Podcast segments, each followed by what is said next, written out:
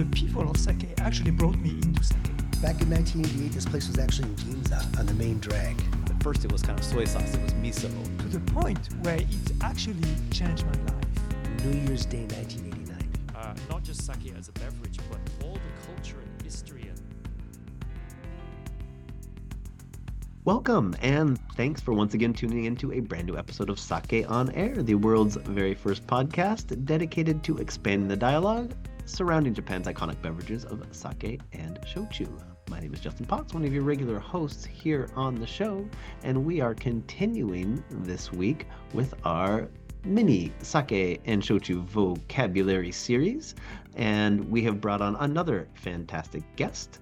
Uh, joining us to share her knowledge with us today, I am joined by Miz Arline Lyons from over in Switzerland. Arline, how you doing this morning, evening, evening where you're at? Yeah.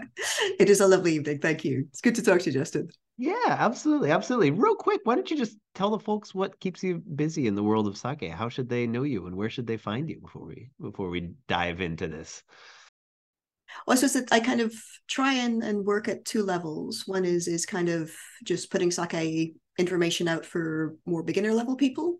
And so I do that under the umbrella of Discover Sake, which is discover dash sake dot com. And I run tastings in Zurich and um, both introductory ones and more specialist workshops.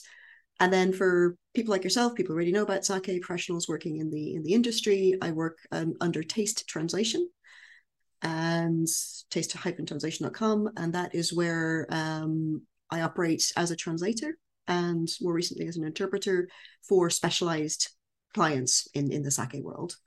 Excellent, excellent, excellent. I, I love following your work. It's so lovely that you're actually, you, you do such a great job picking up interesting information and interesting things that don't always get out there and putting those out into the world. So it's it's fantastic. I recommend, yeah, all of our listeners, if you have, if you're not following uh, Taste t- Translation already, I highly recommend uh, doing so. And you're about to head off to Japan here very, very shortly.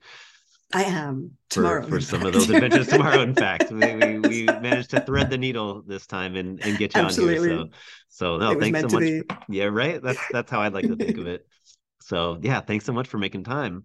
Um, your word for this week. I pitched this at you and I said, just pick one word for me. Um, what is the sake bit of vocabulary that you have been thinking about lately that you would like to share with our listeners? It's it's an interesting one. So I, I kind of struggled to come up with something. And, and the term that I came up with, actually, it, it can be used outside of sake. It's not a sake-specific term. Sure. But it gets used a lot in sake. And the word is KANRI. Okay. Which in its general form means to kind of control something or to manage something or to kind of supervise or oversee something. And it comes up a lot in translation. You'll have things like ondo KANRI. And I'll translate it differently depending on the context. So it'll be like temperature control, and in other things like moromi no kanri, it'll be like manage, managing the, the the main the main ferment, the moromi. And so it's a very mutable term, and you you kind of have to think about it in context and how how would you say this in English? How would you think sure. about this in English? Sure. So as a translator, it's a fasc- fascinating term. Sure, absolutely, absolutely. Now that you mentioned, you're right. It is. It often just as a word, it often just gets translated as like management or like yes. handling of or something like yes. that, right? But it's, you can take it and you attach it to all these different things. You're right. And then it gets uh, in in that different context that, that you ha- sort of have to envision exactly what that means, right? Exactly, interesting. Exactly.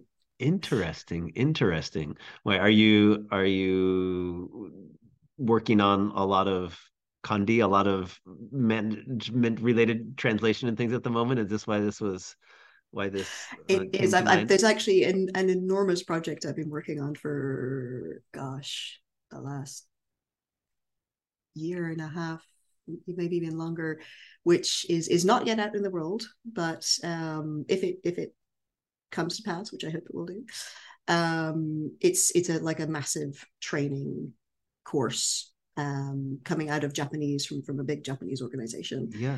And that has tons of kanri in it. Like, yeah. It's, it's, it's, it's like to train up. It's like a boot camp for new brewery employees. Yes. Oh, amazing. And so there's all kinds of kanri. There's, there's yeah. kind of cleaning and, and clearing up and storage and washing and, and all these things, and then kind of all going all the way through the process. And this is why the term appealed to me, because it's it's quite a nebulous term.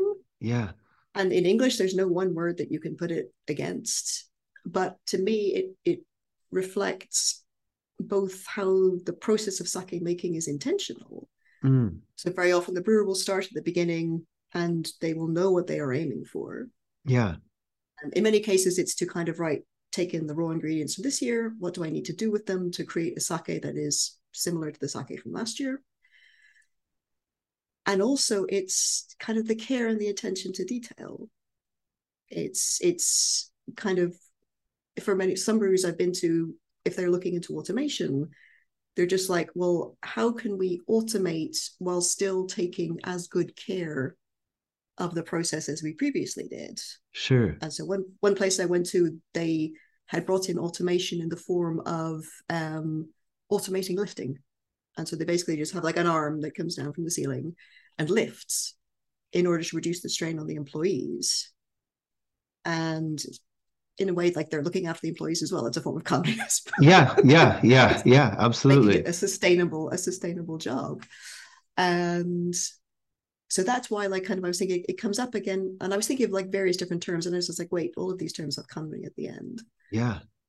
And so it's the focus of the brewer. It's the intentionality of the brewer. And then for everybody in the brewery, it's this this care and attention, this kind of awareness of what they're doing and of the end product and what they need to do to make sure that the process goes according to plan. Yeah. And so so that's that's why I thought it was particularly particularly interesting, even though it's not really sake specific. Yeah, but it right but it, you're right, it is it does permeate everything and sort of every part of the process in some in some facet, right? And it's it's interesting. I like you brought up the point that it conveys a sense of intentionality or or intervention, right? Like there's a lot of it that seems or feels, you know, left up to, you know, the role the role of nature, and a lot of it is, but at the same time, there's clearly eyes and hands on that process throughout, and it sort of suggests that relationship, you know? And so it does tell you a lot about sort of, I guess, the stance at which, you know, a lot of brewers are approaching, you know, brewing as well too. So that does give you a lot of insight to that. No, that's it. That's I think like when you when you talk about the the kind of the natural elements of it, a lot of people, a lot of brewers or kind of texts that I've I've worked with, they talk about almost like a dialogue with the koji and the yeast, with the microbes, or if if, if you're doing the Kimoto Yamahai starters or the, the Budaimoto with, with all the other microbes involved. And so it's like, and for that, for that, you can't, the, the thinking is that you can't control the microbes, but you can control the environment. Yeah. And so your role as the brewer or the, the, the, the brewery worker is to control the environment. So it's, it's that the kanri then is for the environment, and you create the environment which is ideal for the koji or the yeast, and which kind of pushes it in the direction that you want it to go. So kind of how active you want your koji to be, what do you want the wheat yeast to be doing? And, the, and then everybody will be altering like the temperature or the humidity in order to achieve that result. But they're working with the microbes. Yeah.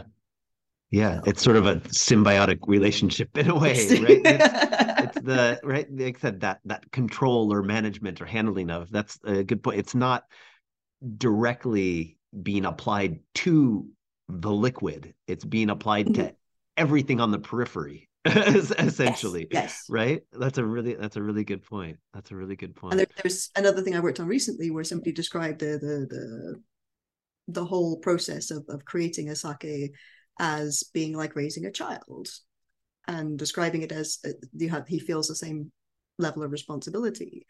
And I suppose that's a softer side of it. Like you can control the temperature, you just like turn a turn a knob up and down, but you're also guiding things and that you that are not completely within your control. Like you you'll you'll never be able to kind of like go into the settings panel for the koji and tell them exactly yeah. what to do, or yeah. control the, the external temperature when you're yeah. maturing sake. Yeah. But or the settings panel for your child. You mute. Mute. Right. Exactly. Volume control.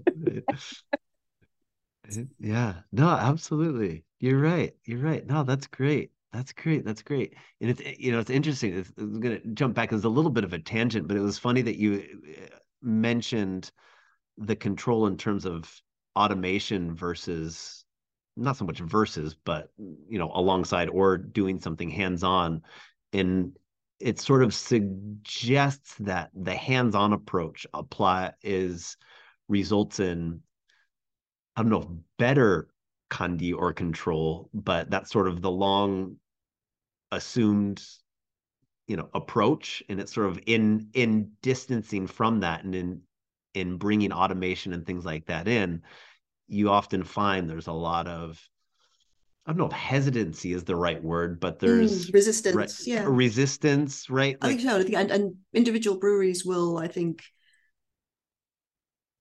play with the idea of automation to suit themselves. And so yeah. I kind of one one brewery I went to in, in Tochigi, they were just like, we have a rice washing machine, like the tiny Wilson ones, and that's it. We don't want anything else. It does not work. The way we work does not work with automation. Yeah. The way we want to work does not work with automation. And again, so long, obviously they have to keep the business running and everything else, but that was their decision. Whereas another brewery up in El Mori, they were just like, look, we've we've experimented and we found various different places where actually if we automate it, the end result to us is fine, it's acceptable, we like it. And so we are going to automate here and there. They'd automated half their koji process, but not all of it. Yeah. And they were experimenting to find out how can we work with automation, but they didn't want to hand everything over to it. There's still the kanri. They want the kanri. Yeah. There was, there, it was actually on the tour I went with you to, to okay. Niigata. Yes. In, oh, great. twenty twenty. Yeah. And when we were, when we were there, and I remember the Toji had like one of these thermometer guns and he was just like reading the thermometer with the rice, and then he stuck his hand in it. Yeah, yeah, yeah, yeah. Yeah. Like, yep. Like you've got the machine, you're still going to. You've do got the yourself. machine, you've got the number, you've got the data in front of you that came up in a second. But at the end of the day, I'm still going to stick my hand in it and yeah, make the yeah. and make the final call, right? Right? It's oh, it's it's great. It's beautiful. It's beautiful. I love it.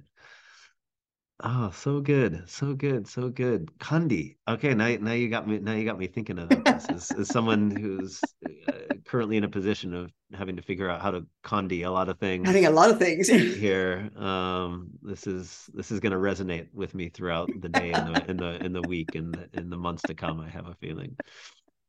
Amazing, amazing, amazing, perfect.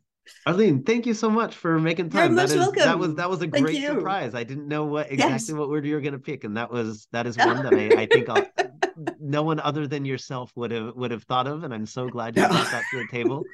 And that is that was uh, very informative uh, and enjoyable, and I hope that our listeners uh, moving ahead, whether they're you know moving around in the world of sake and shochu or something else related to Japan, I hope they'll they'll keep that component of of kanri in mind as they as they explore um, how these how these lovely things are crafted. Very good, excellent. Well, Arline, thank you so much. Um, we will oh, thank you. have to get you. You have a safe um, and fantastic uh, trip to Japan. Thank and you. We'll have to thank get you, you back much. on air here uh, again very soon. All right. Take care. Thanks bye. so much. Bye bye.